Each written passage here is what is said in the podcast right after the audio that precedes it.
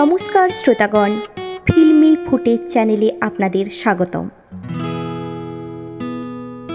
আমাদের জানা অজানা বিভাগের আজকের নিবেদন, স্টকিং ক্যাট।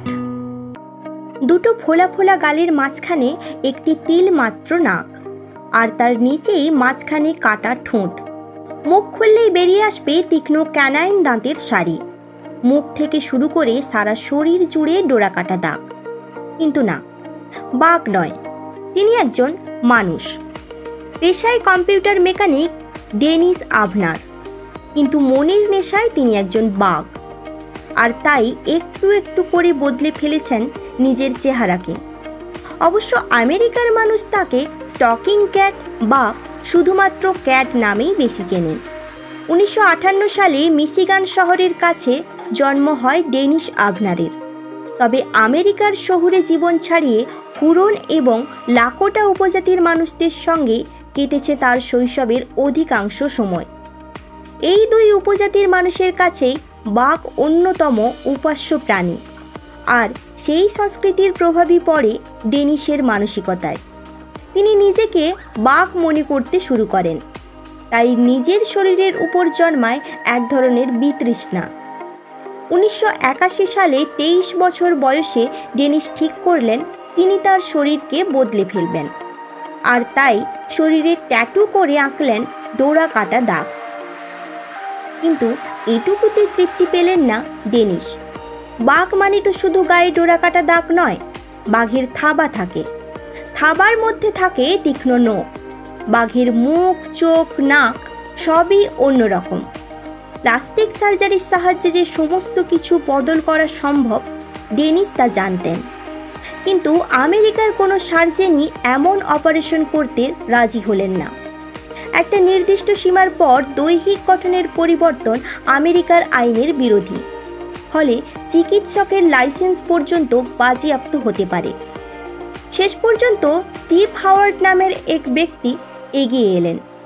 না তিনি কোনো লাইসেন্স প্রাপ্ত সার্জেন নন। তবে সার্জিক্যাল ইনস্ট্রুমেন্ট তৈরির একটি কারখানা আছে তার। এছাড়াও প্লাস্টিক সার্জারি নিয়ে একটু আধটু পড়াশুনো আছে হাওয়ার্ডের। তিনি গোপনে শুরু করলেন অস্ত্রোপচার। প্রথমে নিজের কান দুটো বদলে ফেলেছিলেন ডেনিশ। সেই প্রথম অপারেশনেই ছিল তীব্র যন্ত্রণা। কারণ লাইসেন্স প্রাপ্ত সার্জেন ছাড়া কেউই অ্যানাস্থেশিয়া করতে পারেন না। ফলে গোটা অপারেশন হয়েছে ডেনিসের জ্ঞান থাকা অবস্থায়। প্রথম অপারেশনের ধাক্কা সামলাতে বেশ কয়েক বছর লেগে গিয়েছিল ডেনিসের। কিন্তু আবারও হাওয়ার্ডের কাছে গেলেন তিনি। এরপর বারবার যেতে শুরু করলেন। একটু একটু করে নাক, ঠোঁট, হাতের গঠন, দাঁত সব কিছুই বদলে ফেললেন। অপারেশনের যন্ত্রণাও আর তাকে কষ্ট দিতে পারল না। তবে বাঘের মতো গোঁফ তৈরি করা তো সম্ভব নয়। তার জন্য প্লাস্টিকের গোঁফের বন্দোবস্ত করা হলো। একসময় ডেনিস বুঝতে পারলেন আশেপাশের মানুষরা তাকে দেখে ভয় পেতে শুরু করেছে। তখন দক্ষিণ ক্যালিফোর্নিয়ার একটি জনবিরল অঞ্চলে ঘর ভাড়া নিলেন।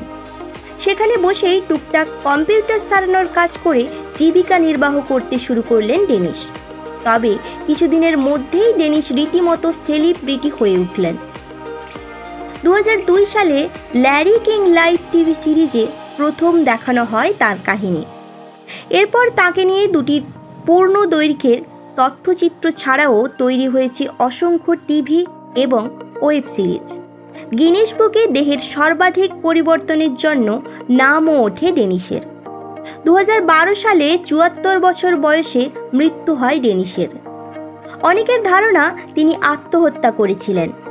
এরপর তার গিনিস বুকের রেকর্ডও ভেঙেছে। কিন্তু স্টকিং ক্যাটের কিংবদন্তি থেকে গিয়েছে আমেরিকায়। এই ছিল আমাদের আজকের টপিক। বন্ধুরা, কেমন লাগল কমেন্ট করে অবশ্যই জানাবেন। সঙ্গে শেয়ার এবং সাবস্ক্রাইব করতে একদম ভুলবেন না। আজ এই পর্যন্তই। দেখা হবে অন্য কোনো দিন। শুনতে থাকুন আমাদের পডকাস্ট ফিল্মি ফুটেজ